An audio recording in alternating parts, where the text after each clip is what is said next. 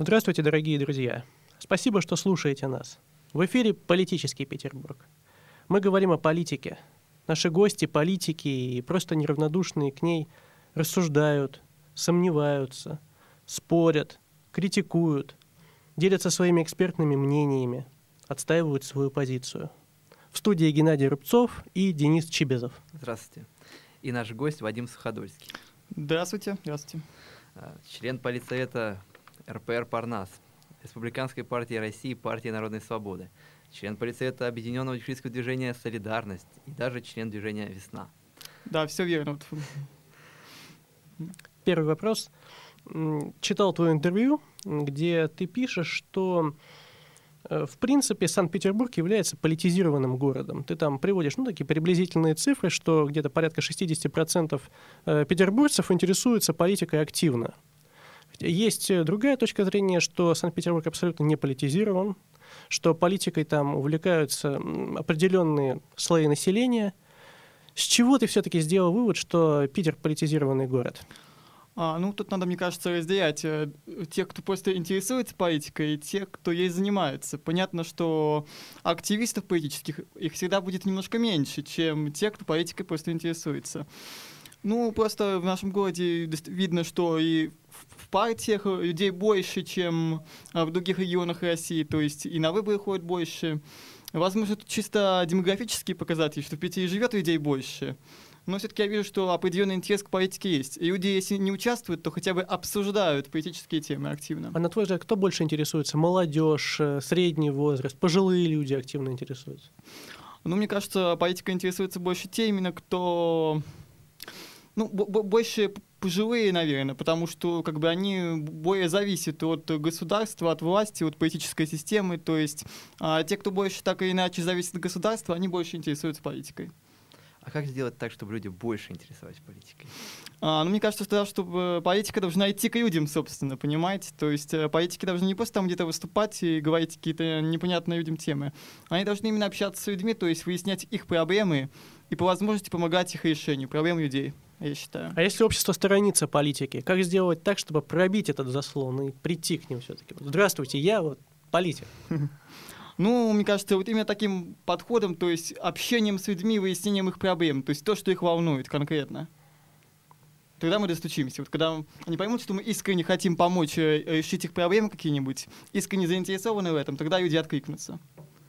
Вот я представил тебя как члена политсовета Республиканской партии России вот э, когда люди слышат республиканская партия, они сразу вспоминают американский аналог. Mm-hmm, да, да. Вот. Как связана российская партия с американской, хотя бы вот чисто идеологически? А, ну, чисто идеологически, я думаю, что это очень просто объяснить. Э, в США республиканская партия, такая больше либеральная, но с неким консервативным уклоном, то есть выступает за а, сохранение традиционных ценностей. Ну, имеется в виду ценности демократии и ценности капитализма то есть традиционные.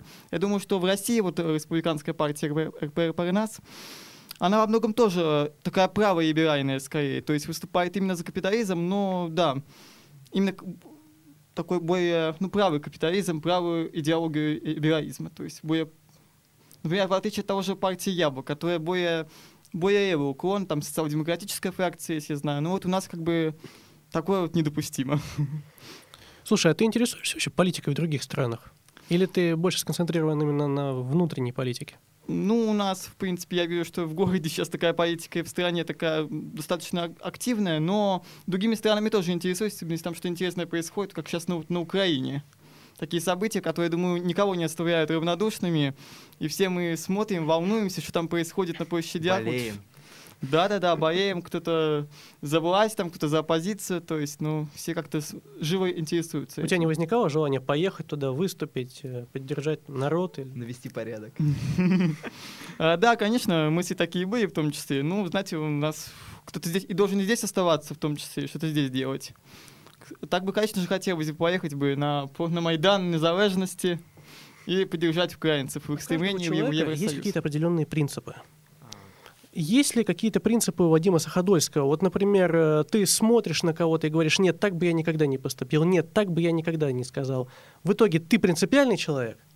А, да, я себя считаю во многом принципиальным человеком, ну, просто исходя из того, из моей как бы такой недолгой политической карьеры, я как бы иду, если я куда-то вступил, то я стараюсь не бегать из партии в партии, из движения в движение, стараюсь в, этом, в этой организации задерж, задерживаться надолго и что-то там делать. То есть, если я уже осознанно думаю, что да, вот мне с этими людьми по пути идти, то я с ними стараюсь идти до конца, вот по максимуму.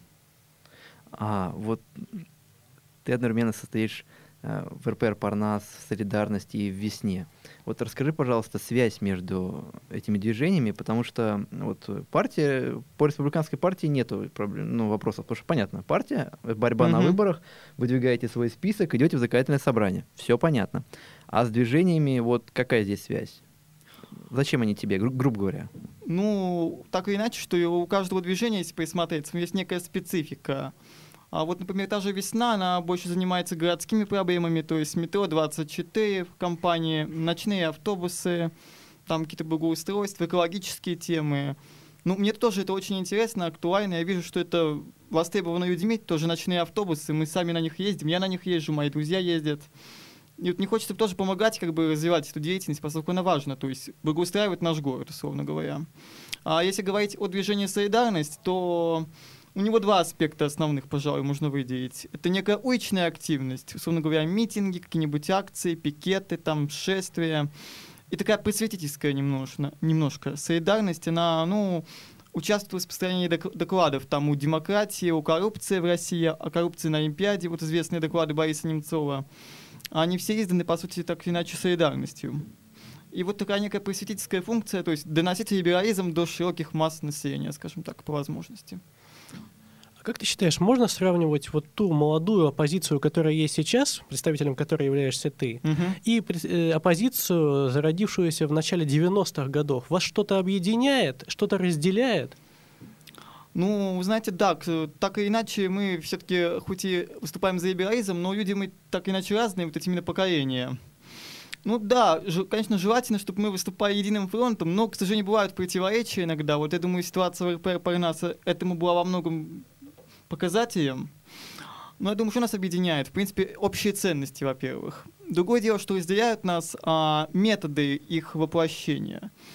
Возможно, наши ну, более старшие товарищи, они а, придерживаются традиционных методов, там, например, газеты, пикеты.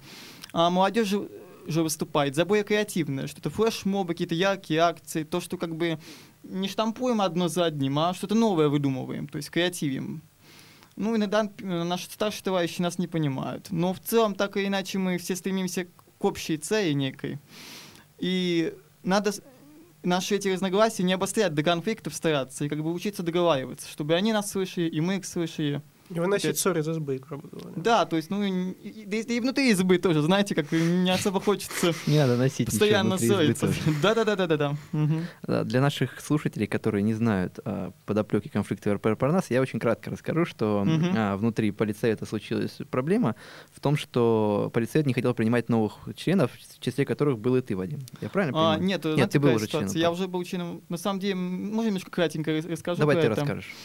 На самом деле конфликт в Парнасе, он в Петербурге длится уже где-то года полтора. То есть изначально он начался с того момента, когда вот партии объединялись в Москве, и возникла необходимость в Петербурге создать единую партию из трех организаций.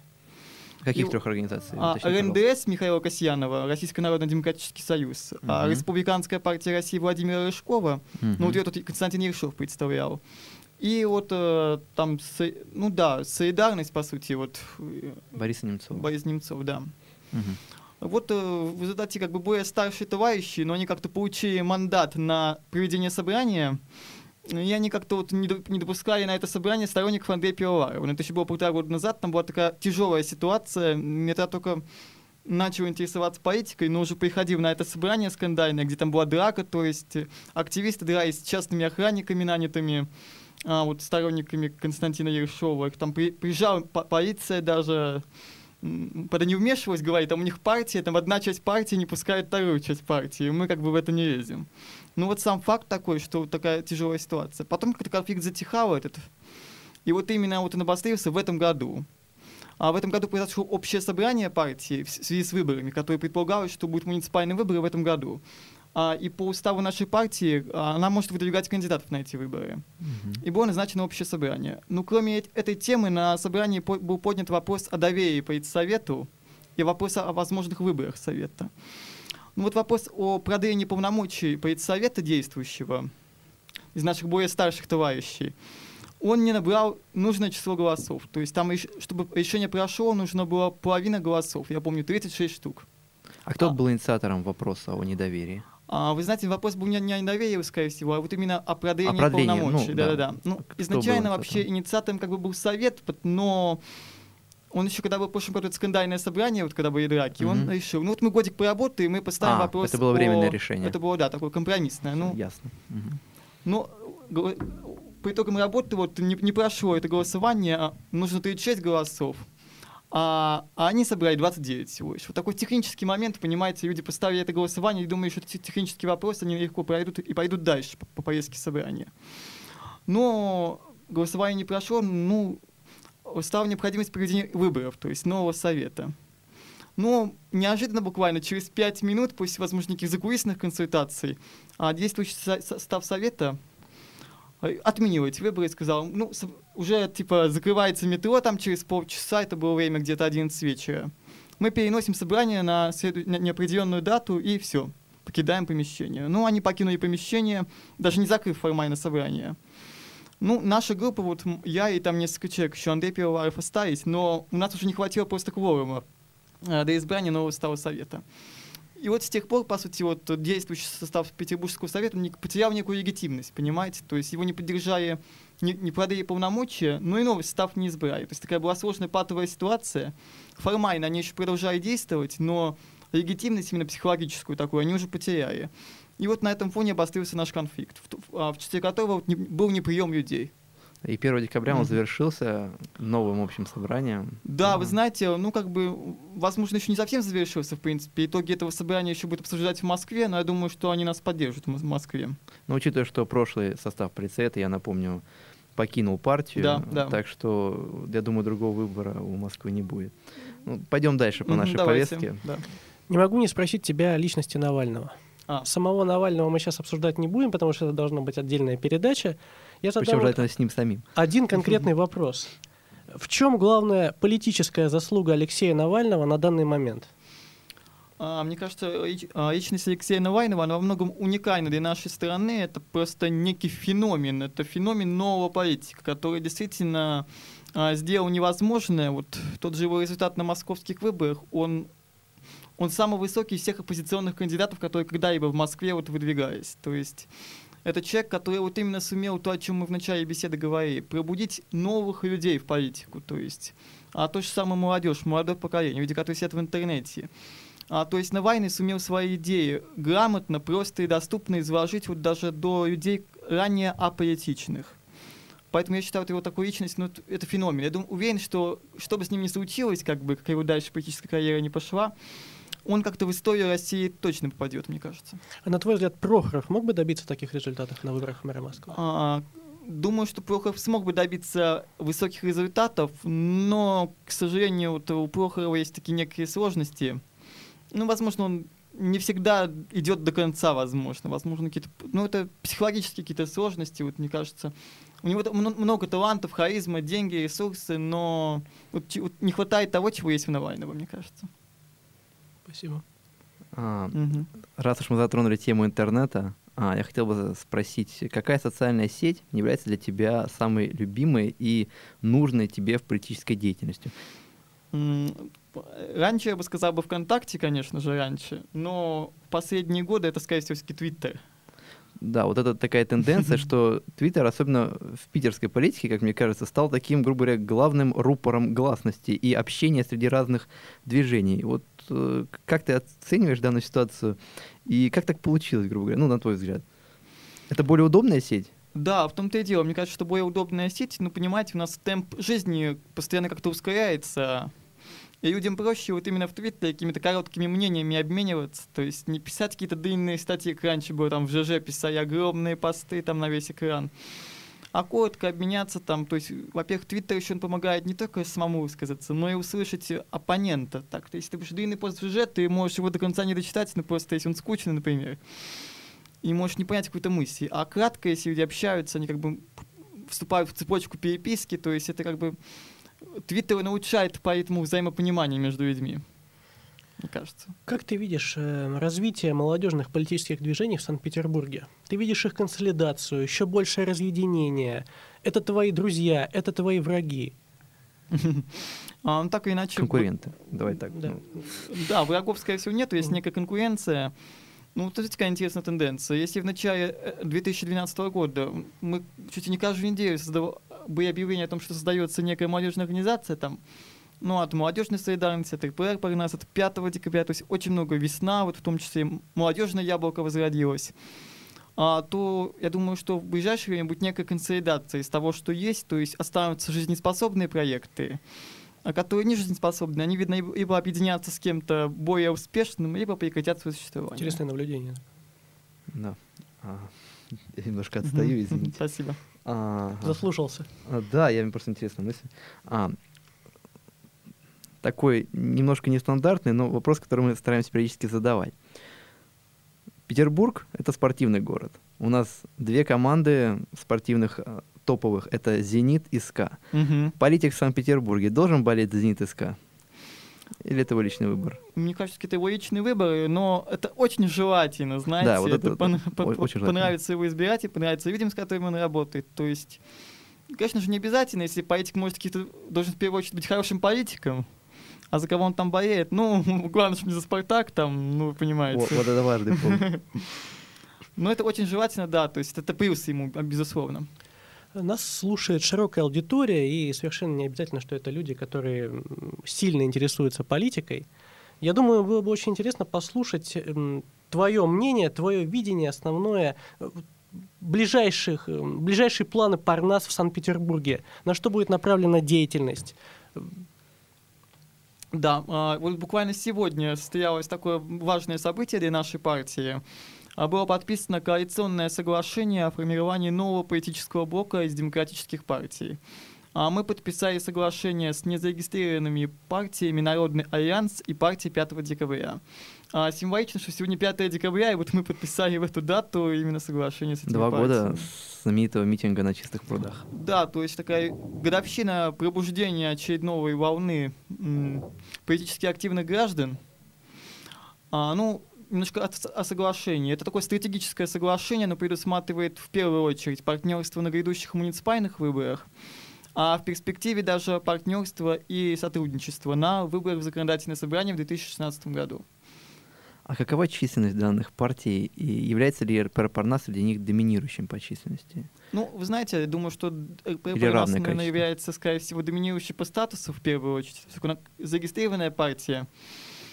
А, к сожалению, до, те достойные партии пока не могут получить регистрацию из-за, ну, понятно, из каких причин.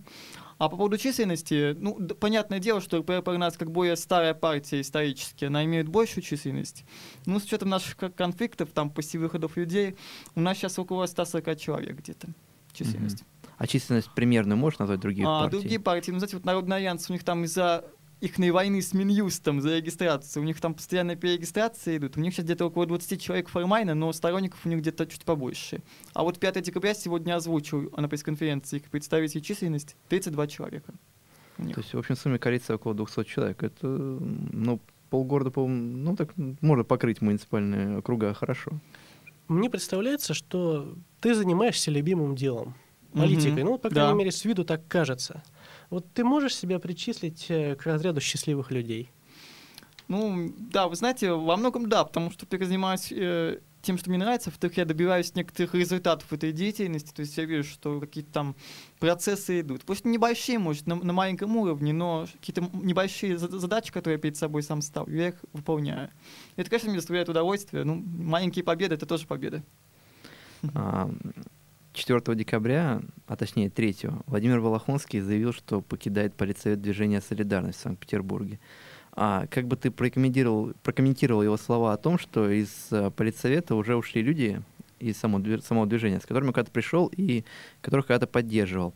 Вот как сейчас состояние движения в данный момент, и вот, ну, планируешь ли ты сам продолжать работу, насколько активно, э, есть ли приоритет в сторону РПР Парнаса?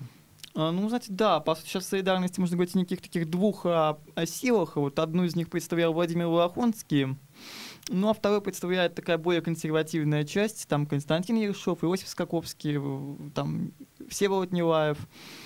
Да, есть некоторые разногласия, и, принципе, мне очень жаль, что Владимир Львович покинул наш предсовет. Он действительно, мне кажется, вел солидарность правильное русло. Он предлагал заниматься как- какими-то более конкретными вещами, там, в том числе муниципальными выборами. Он... То есть я вижу, что ну, мне не очень нравится, как сейчас действует солидарность. Но, к сожалению, вот наша группа, которая я вот себя принадлежу именно к сторонникам Волохонского во многом, а в действующем предсовете мы не составляем большинство, и поэтому как-то серьезно влиять на ее политику мы не можем. В то же время у нас при солидарности есть группа молодежная солидарность, такая фракция внутренняя, вот в рамках которой мы стараемся активно работать. Там Ты знаешь, я сейчас подумал, ты очень плодотворный политик. Ты успеваешь эм, активничать в весне, в РПР Парнас, в солидарности. Какой организации отдаешь предпочтение? А, Ну, на данный момент скажу четко, это политическая партия РПР Парнас. Вот. Однозначно. Вот так вот выходит просто по жизни. Но стараюсь везде действительно помогать людям. Просто. А, ты будешь баллотироваться в муниципальные депутаты? Да, я, я собираюсь выдвигаться в муниципальные депутаты. Вот, э, причем собираюсь выдвигаться в команде, поскольку муниципальные выборы, они ну, сами по себе предполагают, что если там один депутат изберется, то он мало что сможет сделать, даже если он будет очень активным там. А вот если мы сумеем э, от оппозиции вы- занять некий муниципалитет, то это уже будет реальная площадка для широких действий. Потому я сейчас думаю, наверное, в команде, в одной из команд городских оппозиционных баллотироваться. Вот, кстати, про коалиции. Ходят слухи о создании коалиции между а, РПР Парнас, Солидарность, 5 декабря, Народный альянс, такими партиями. И Оксана Дмитриева сказала с- месяц назад о том, что планирует создание коалиции Яблоко, Справедливая Россия, КПРФ. А вот слышал ли ты что-нибудь о таких переговорах реально? И какой бы, какую коалицию ты бы считал идеальной? Ну, мне кажется, Оксана Дмитриева такое как-то слишком об, общее говорит, то есть как бы общие термины.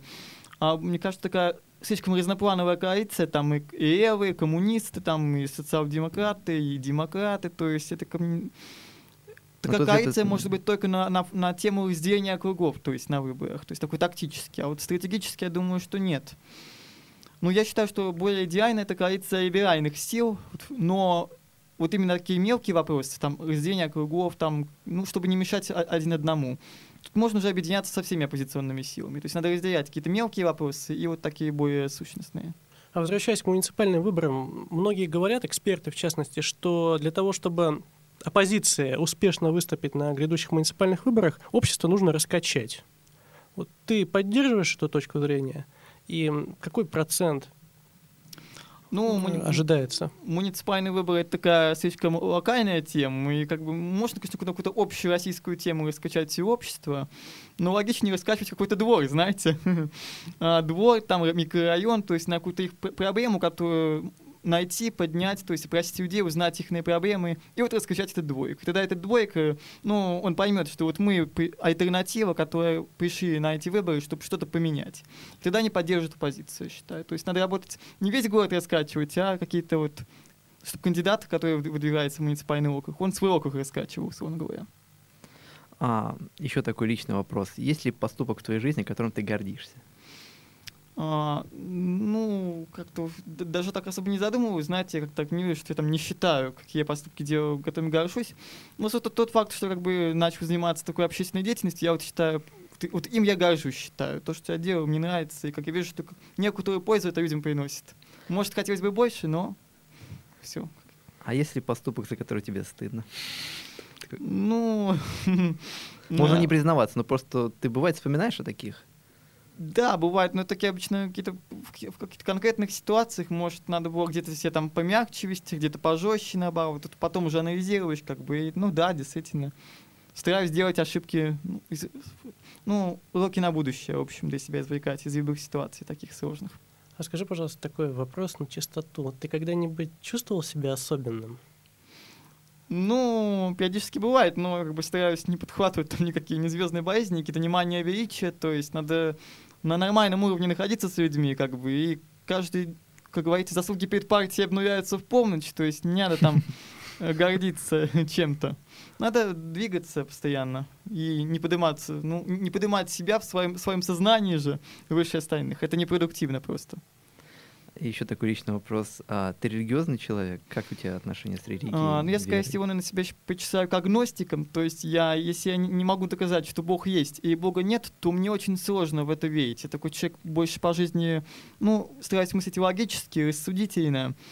Если, поэтому мне тяжело как-то на слово чем, во что-то верить. Вот.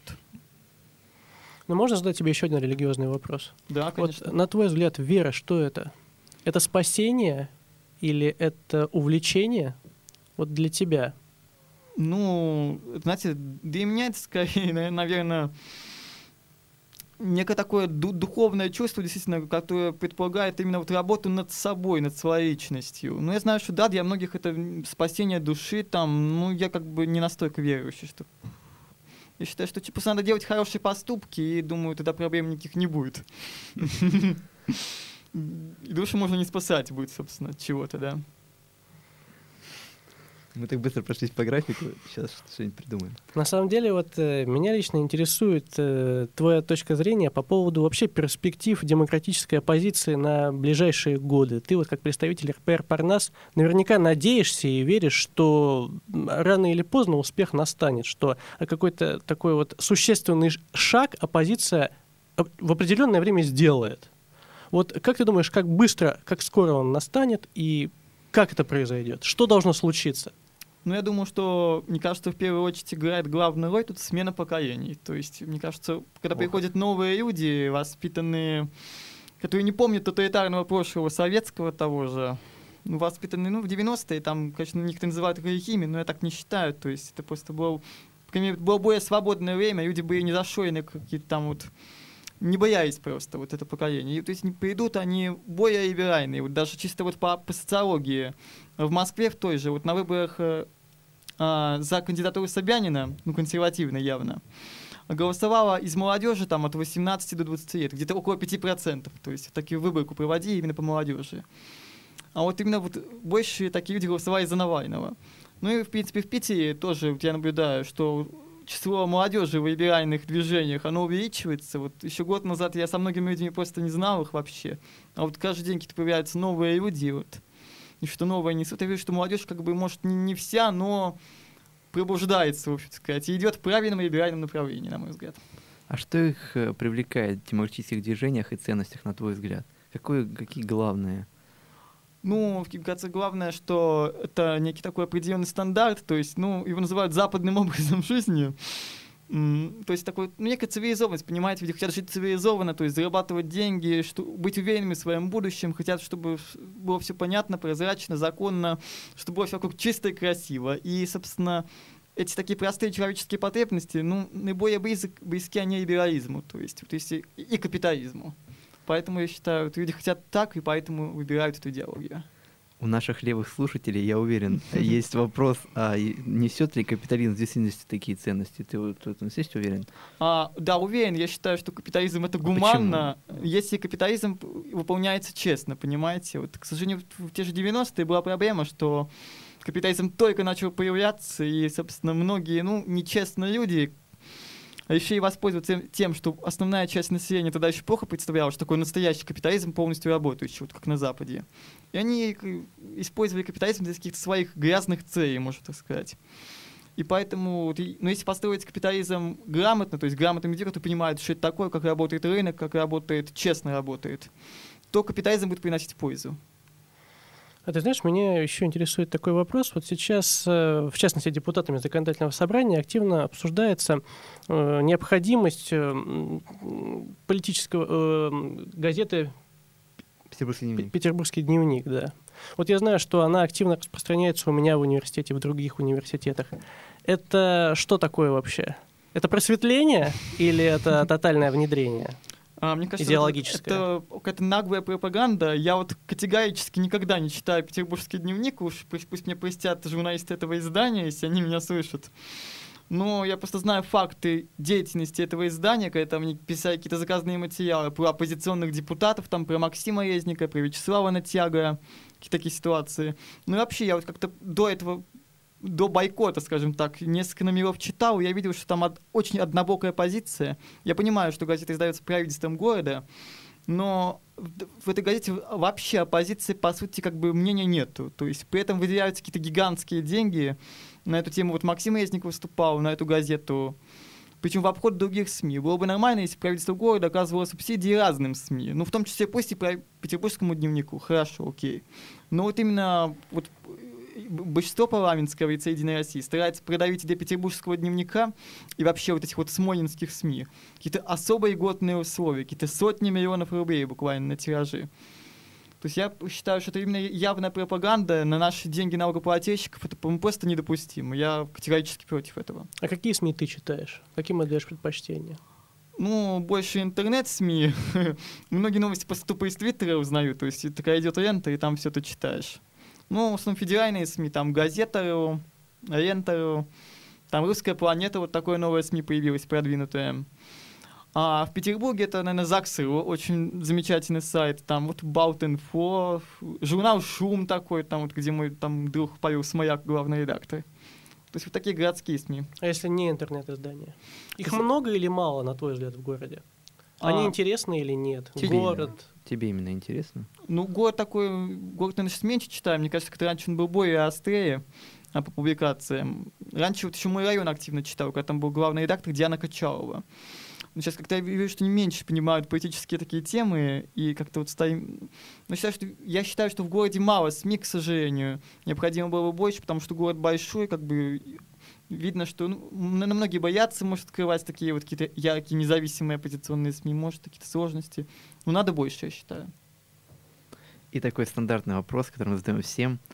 Политический Петербург Вадима Суходольского. Какой он? Опиши нам его, пожалуйста. Вот как ты его видишь? Mm. И каким он должен быть, на твой взгляд? Ну, это в смысле вот, при издании и не, вообще не, не, политику? Вот именно просто политический Петербург. Я думаю, что в первую очередь должен быть демократическим, то есть должны быть равные возможности у, у партий разных спектров, то есть должны люди определять их популярность, должна быть честная политическая борьба, а, честные дебаты, то есть демократическая система, и тогда, в принципе, люди, люди сами могут выбрать того, кто, кто им нужен. Люди смогут менять власть. Не то, что Единая Россия там 12-13 лет большинство несменяемо имеет в ЗАГСе в том же. Мне кажется, это, опять же, результат манипуляций некоторых. Если их не будет, то у нас будет более смешанный парламент, как в начале, вот, я изучаю сейчас вот политическую историю начала 2000-х годов. Вот там реально парламент был оппозиционный губернатор, у Яковлева, например. То есть были разные силы, там разные фракции. Не две-три фракции в ЗАГСе было, и не четыре, а, допустим, 5-6 депутатских объединений. То лояльная борьба, которая была на пользу людям, то есть, например, какие-то особо какие-то одиозные законы, там, типа того, что вносит наш всеми любимый депутат Милонов, они бы не прокатили, мне кажется, то есть в, в реальной конкурентной борьбе. Спасибо за очень интересное интервью. В студии были mm-hmm. Денис Чибизов и Геннадий Рубцов. И вам спасибо, да. И Вадим mm-hmm. Суходольский. До свидания. Всего До свидания. Ну, Фух. что там как? О, хорошо. Прям даже во время уложились. О, шикарно. Ну, просто у нас вначале была заминка тут. А, ну, нормально. Поэтому у нас получилось, что... Я бы боялся, что минут пять там идет.